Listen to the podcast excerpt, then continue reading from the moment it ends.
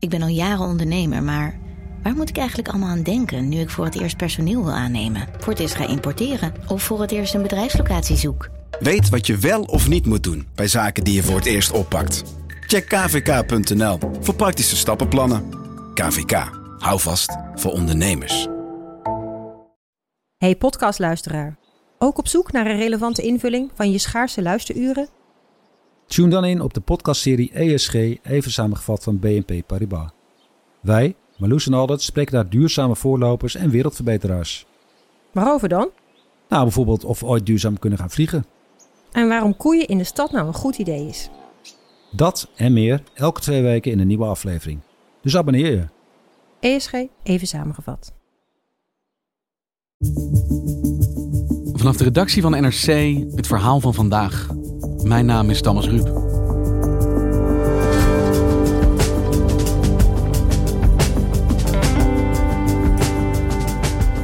Afgelopen zomer ging het weer mis. Griekenland en Turkije botsten over een olieveld in de Middellandse Zee. En binnen no time voeren er oorlogsschepen door het gebied.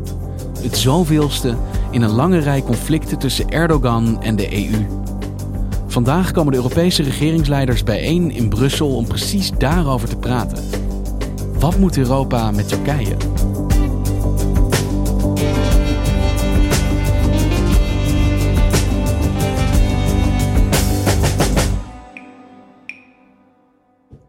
Nou, vandaag is in Brussel een uh, buitengewone EU-top van de staats- en regeringsleiders. Michel Kerris is diplomatiek redacteur op de buitenlandredactie van NRC. En die staat geheel in het teken van hoe de Europese Unie zich moet opstellen naar de buitenwereld toe. Dus er komen onderwerpen langs als China. The EU and China have global responsibilities. En de Brexit. To leave uh, the club, there are consequences. En de economische afhankelijkheid van de Europese Unie heeft van andere werelddelen. European strategic autonomy is goal number one for our generation. Maar een van de grootste en belangrijkste dossiers die daar op tafel liggen is de vraag: wat doen we met Turkije? En waarom Turkije? Waarom is dat op dit moment urgent om het daarover te hebben? Nou ja, de, de, relatie tussen de EU en Turkije is, is al, die gaat eigenlijk al jarenlang van, van crisis naar crisis naar crisis. En afgelopen zomer liepen de spanningen in het oosten van de Middellandse Zee hoog op. Tussen Turkije aan de ene kant en Griekenland, Cyprus aan de andere kant. A geopolitical storm is brewing in the eastern Mediterranean. And strangely enough, it's two NATO allies that are stoking the tensions. A show of force in the eastern Mediterranean, Greece and Turkey hold rival naval exercises. Turkey. Turkey will take what is its right in the Mediterranean, in the Aegean, and in the Black Sea. We will never compromise on what belongs to us. Dat gaat over olie- en gasboringen. Een jaar of tien geleden is geconstateerd dat in die hoek, in het oosten van de Middellandse Zee, dat daar heel veel uh, fossiele brandstoffen nog onder de zeebodem zitten. Ik ben een geografisch enorme minkukel. Wat, wat, wat ligt daar in het oosten van de Middellandse Zee? Nou, dan heb je Griekenland met de Griekse eilanden. Je hebt daar Cyprus. En je hebt dan natuurlijk dat hele kommetje. Zeg maar van noord naar zuid lopend. Uh, denk even uh, Turkije, Syrië, Libanon, Israël, Egypte. Uh, Libië, als je helemaal aan het zuiden bent. En wat heeft dat teweeggebracht, die ontdekking? Nou ja, iedereen probeert natuurlijk daar rechten te claimen en dat te exploreren wat daar uh, ligt. En nu hebben heel veel landen, behalve Turkije, hebben samen een soort van samenwerkingsverband uh, opgericht een tijdje terug. En gedacht van oké, okay, we gaan samen proberen die fossiele brandstoffen naar boven te halen en daar geld mee te verdienen. En het was eigenlijk een reactie tegen Turkije. Wat daar dus nu buiten gehouden wordt. Omdat Turkije altijd heel assertief en agressief zelf claims op tafel legt. En de rest dacht van, wij gaan even proberen dat, uh, dat samen uh, te tackelen. En hoe reageerde Turkije daarop, dat het buiten de boot gehouden werd? Nou, Turkije probeert dan steeds weer aandacht te trekken en die claims neer te leggen. Dus wat ze dan bijvoorbeeld doen, is dan laten ze een groot onderzoeksschip, laten ze uitvaren naar Griekse wateren. En dan sturen ze ook nog oorlogsschepen mee. En dan heb je natuurlijk een idiote situatie dat je in Europa oorlogsschepen van het ene land in het zeegebied hebt van een ander land. In mid-August, Greek and Turkish warships actually collided in the eastern Mediterranean. We're hearing some pretty martial rhetoric. And some experts are saying this, in fact, is uh, the highest level of tension we have seen between these two countries since 1974. Dus de Grieken uh, reageerden natuurlijk daar tamelijk furieus op. En die proberen dan ook weer van alles te doen om uh, hun positie te verstevigen. En die trokken bijvoorbeeld aandacht door dan met Frankrijk te gaan praten over de levering uh, van gevechtsvliegtuigen. En dat dan weer bekend te maken. France has assumed a bold role in escalating tensions between Greece and Turkey.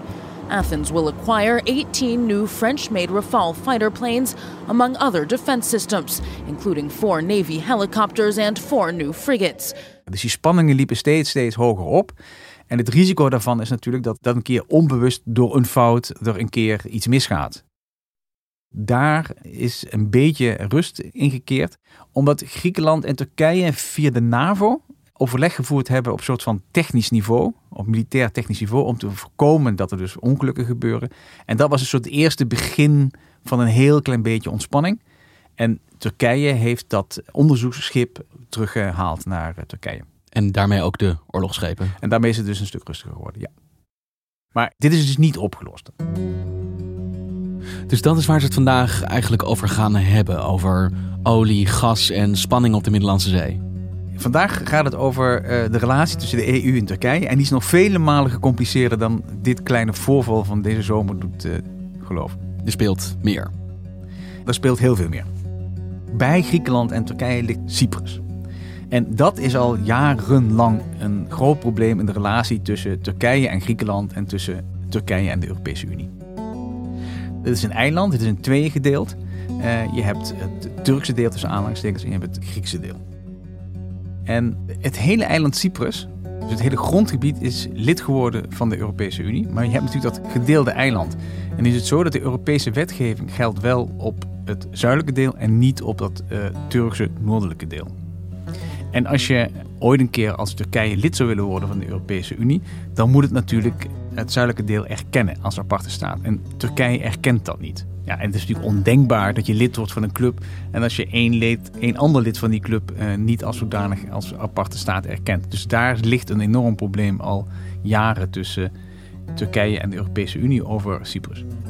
En in zo'n olieconflict, of dat oliegasconflict waar we het net over hadden, komt dat natuurlijk weer bovendrijven.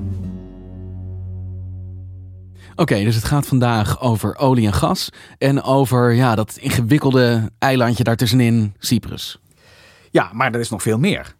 Want je moet ook meteen even nadenken over uh, Libië, als je het uh, over uh, Turkije en Europa hebt. Oké, okay, kom maar door. dat zal als volgt. Oh, een van de, toen Turkije dus buiten de boot viel in dit consortium in de Oostelijke Zee, toen zei Turkije, weet je wat, wij gaan investeren in Libië. Nou, is Libië een gecompliceerd land? Right now, Libya and its backers are split between two rival governments. In Tripoli, the UN-backed government of Fayez al-Sarraj. En je hebt de, de, door de VN erkende regering in Tripoli. And in Tobruk, the Libyan National Army led by General Khalifa Haftar. En je hebt de krijgsheer Haftar, die zit in het oosten. En het was lange tijd zo dat die, die streden letterlijk tegen elkaar. En Turkije heeft toen contact gelegd met de VN-regering in, in Tripoli. En gezegd van wij komen jullie helpen militair. En tegelijkertijd hebben ze een soort geweldige deal gesloten over hoe ze het zeegebied tussen hun beiden in verdelen. En dat was erg gunstig voor Turkije. Turkije kreeg daar dus ook veel exploratierechten uit deze deal. Well, the maritime boundary separates what Turkey and Libya have agreed will be their exclusive economic zone. They say this gives them full rights to exploit natural resources, including oil and gas. Het probleem daarmee is natuurlijk dat Haftar, die werd weer gesteund door Arabische Emiraten en door Rusland. En dus door daarin te stappen, heeft Turkije nu ook problemen weer met de landen die Haftar steunden. Maar hoe zit de EU daar dan tussenin? En dat olie- en gasconflict trekt de Europese landen er ook heel direct bij. Omdat bijvoorbeeld een aantal van de rechten om daar uh, te mogen boren... is uitgegeven aan Europese bedrijven, aan Franse en Italiaanse bedrijven. Dus zo zie je dat eigenlijk op een of andere manier iedereen daar uh, aan elkaar hangt. Oké, okay, dus we hebben nu gehad de boringen en de spanningen tussen Griekenland en Turkije. De ingewikkelde positie van Cyprus. Libië, waarvan alles over elkaar heen buitelt. Zijn we er dan nee, ongeveer? Nee, nee, nee, nee. Nu begint het pas interessant te worden. Want nu, oké, nu, heb je, nu moeten we nog even hebben over Syrië. Uh, wat daar gebeurde was dat uh, de Verenigde Staten vrij onverwars zeiden... Uh, wij trekken onze troepen terug uit Noord-Syrië. En de Verenigde Staten vochten daar zij aan zij met de Koerden in Noord-Syrië tegen IS en tegen het regime van Assad. En ongeveer een jaar geleden zei Trump, we gaan hier weg. Precies. En binnen de kortste keren viel zonder enige aankondiging NAVO-lid Turkije Noord-Syrië binnen. En dat levert eh, enorme spanningen binnen de NAVO op omdat Turkije daar een niet te missen partner is. dus Turkije is een groot land. Het uh, uh, heeft een sterk krijgsmacht. Dus vanuit NAVO-perspectief, vanuit verdedigingsperspectief, kun je niet om Turkije heen. En dat weet Turkije natuurlijk heel goed. En wat ze natuurlijk een beetje doen is via die NAVO-band, als het ware, de EU weer dwarsen zitten. De EU wil zelf ook steeds actiever worden op defensiegebied. En er is een hele lijst, ik geloof het zijn 75 uh, eh, projecten of raakvlakken waar de EU en de NAVO elkaar raken. En iedere keer als een van die projecten op tafel komt, dan zegt Turkije ho ho, vind ik misschien niet zo'n goed idee. Of die gaan dan een beetje dwars liggen of, of moeilijkheden zoeken. En eh, dus om op die manier, uh, dus via de NAVO, de EU ook nog in de tank te nemen. Dus daarom zijn spanningen in de NAVO ook van plan.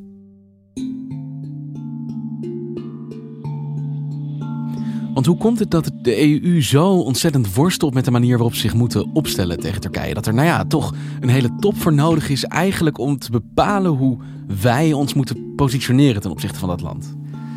Nou ja, de landen, beide hebben ehm, grote belangen bij elkaar. Wij hebben grote economische belangen in Turkije. Turkije heeft een enorm uh, economisch belang uh, bij de Europese Unie. En we hebben dan natuurlijk nog de beroemde Turkije-deal bijgekregen een paar jaar geleden dat gaat over migranten. Toen in 2015 uh, eh, had je de migratiecrisis in Europa. Er kwamen heel veel migranten vanuit Syrië door Turkije richting uh, Europa. En dat is onder andere deels opgelost door uh, een soort afspraak te maken met Turkije van laat die vluchtelingen in Turkije, laat ze niet de Europese Unie inkomen. En wij, Europese Unie, helpen met geld onder andere om dat voor elkaar te krijgen. Dus Turkije verleent de Europese Unie een uh, tamelijk grote dienst mhm. en krijgt daar uh, miljarden voor. Dat is een afspraak die loopt tot en met dit jaar. Dat moet, daar moet misschien een, een verlenging van komen. En er is een hele hoop gedoe ontstaan omdat Turkije uh, vindt dat het, het, geld wat de Europese Unie beloofd heeft niet snel genoeg doorkomt. Dat het geld gaat bovendien naar NGO's en niet naar Ankara. Dat steekt ze ook. dus over die deal is ook al heel veel gedoe geweest. Want dit is een deal waar de EU waarschijnlijk veel aan gelegen is om die te behouden en te verlengen. Dus het is vrij precair hoe het gaat tussen de EU en Turkije op dit moment. Ja, kijk, vorige week zag je dat heel goed. En heeft eh, de Europese Unie, of de Commissie, heeft een migratieplan voorgesteld. Wat de komende jaren zeg maar, migratie naar de Europese Unie moet regelen.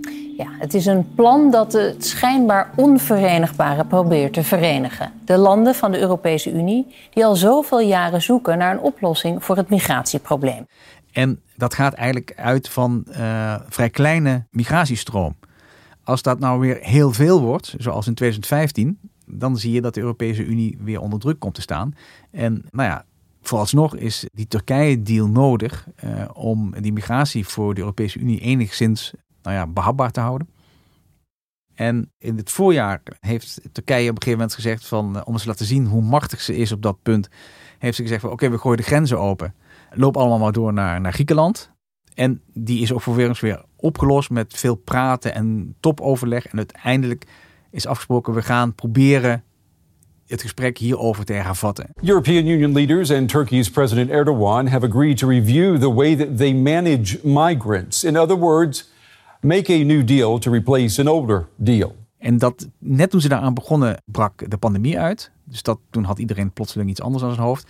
En toen die gesprekken weer hervat werden, toen had je opeens die spanningen in de Middellandse Zee, die natuurlijk het gesprek, een normaal ontspannen gesprek tussen de EU en Turkije ook weer in de weg zat. Dus daar is niet heel veel beweging in geweest. En precies dat lijkt mij dat er nu nodig is. Een gesprek tussen de EU en Turkije. Ik bedoel, jij bent onze diplomatieke redacteur. Ik vermoed dat dit is wat er moet gebeuren. Je moet met dit land op een of andere manier tot een nieuwe verstandhouding zien te komen. Ja, en, en hoe je dat nou moet doen, dat ligt dus vanavond eh, in Brussel op tafel in principe zijn er twee scholen. En de meeste landen willen op een of andere manier dat dat gesprek weer eh, van de grond eh, komt. Er is achter de schermen heel veel gebeurd deze zomer. Charles Michel, de voorzitter van de Europese Raad, eh, Angela Merkel, Macron, iedereen heeft overleg met elkaar gehad. Er zijn heel veel gesprekken geweest, ook achter de schermen met Turkije, met president Erdogan, om op een of andere manier weer een basis voor een gesprek te vinden. Ce dialogue, c'est, nous savons tous la difficulté, nous n'avons aucune naïveté, mais nous souhaitons le réengager de bonne foi. En dat is dus de ene school. Eh, de landen die zeggen Europa is er veel aan gelegen om nu in gesprek te komen met Turkije. Precies, dus dat is de ene school die probeert het overleg. En dan heb je uh, nog Cyprus, weer Cyprus. En Cyprus zegt nee, uh, wij willen graag sancties. Je willen graag, Turkije gaat toch niet luisteren. Turkije is niet vatbaar voor overleg. Je moet Turkije straffen of in ieder geval dreigen met straffen. Anders krijg je Turkije niet aan tafel. Hoezeer staat het dwarsliggen van Cyprus uh, gesprekken met Turkije in de weg? Kan één land dat blokkeren? Nou, in theorie kan één land zoiets blokkeren. Het buitenlands beleid in de Europese Unie wordt genomen per unanimiteit op dit moment. Dus je moet het allemaal met elkaar eens zijn. Wil je een besluit kunnen nemen? Je kunt dus niet met meerderheid beslissen. Although there is a clear will to adopt those sanctions, it has not been possible to do that today because the required unanimity was not reached. Wat Cyprus nou ook doet op een ander front, is namelijk eh, de Europese Unie heeft meteen na, komt nog een land bij nu, Wit-Rusland, namelijk na de verkiezingen daar gezegd, wij accepteren die verkiezingen niet, wij steunen het regime van de president Lukashenko niet. En wij willen graag de oppositie steunen door het regime van Lukashenko te straffen met sancties. Ja. Zes weken geleden geloof ik al bedacht dat de Europese Unie dit wil doen. En Cyprus zegt nee. Dus Cyprus houdt dus de sancties tegen Wit-Rusland tegen. Nu al een paar weken in zijn uppie.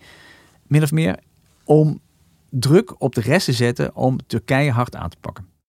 En hoe staat Erdogan hierin, denk je? Hoe kijkt hij vanuit Ankara naar deze top en wat Europa wil? Wat is zijn positie hier?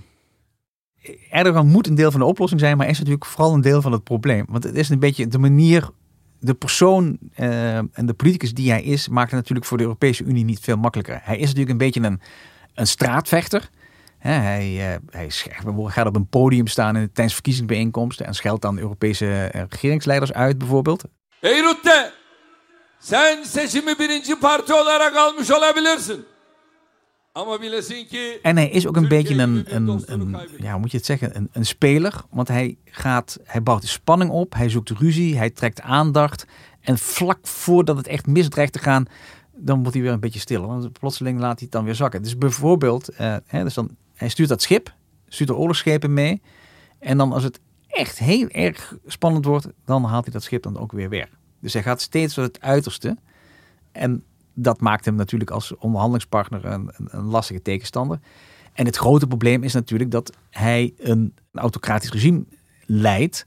En heel sterk een soort van nationalistische retoriek gebruikt thuis om zijn eigen aanhang op te peppen. En dan daarbij altijd de Europese Unie uh, gebruikt als een grote tegenstander. Önce Türk milletiyle uğraşma. Türkiye ile uğraşma. Hoe hij zich tegen Europa opstelt is altijd met een blik achterom naar zijn eigen kiezers. Ja. Hey, ik noemde je net voor de opname al eventjes voor de grap onze topredacteur. Dat bedoel ik natuurlijk ook figuurlijk, maar ook letterlijk. Jij volgt dit soort internationale tops, jij beoordeelt die. Wat kan zo'n top teweeg gaan brengen vandaag? Hoe belangrijk kan dit blijken te zijn? Nou, ik denk dat nu iedereen al heel blij zou zijn als er een soort van een weg naar een constructief gesprek zou zijn. Dus vandaag zal het er vooral om gaan dat de EU moet proberen met één hele duidelijk afspraak voor zichzelf te maken van oké, zo deze aanpak zouden we willen.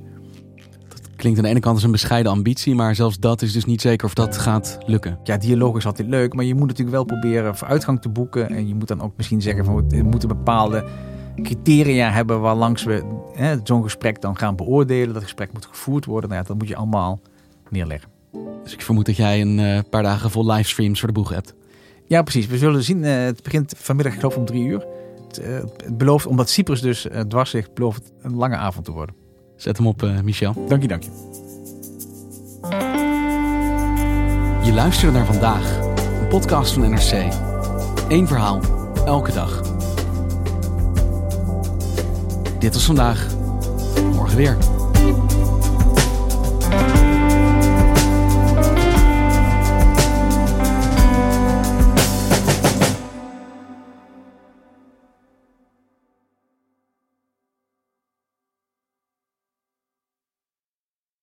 Technologie lijkt tegenwoordig het antwoord op iedere uitdaging. Bij PwC zien we dit anders.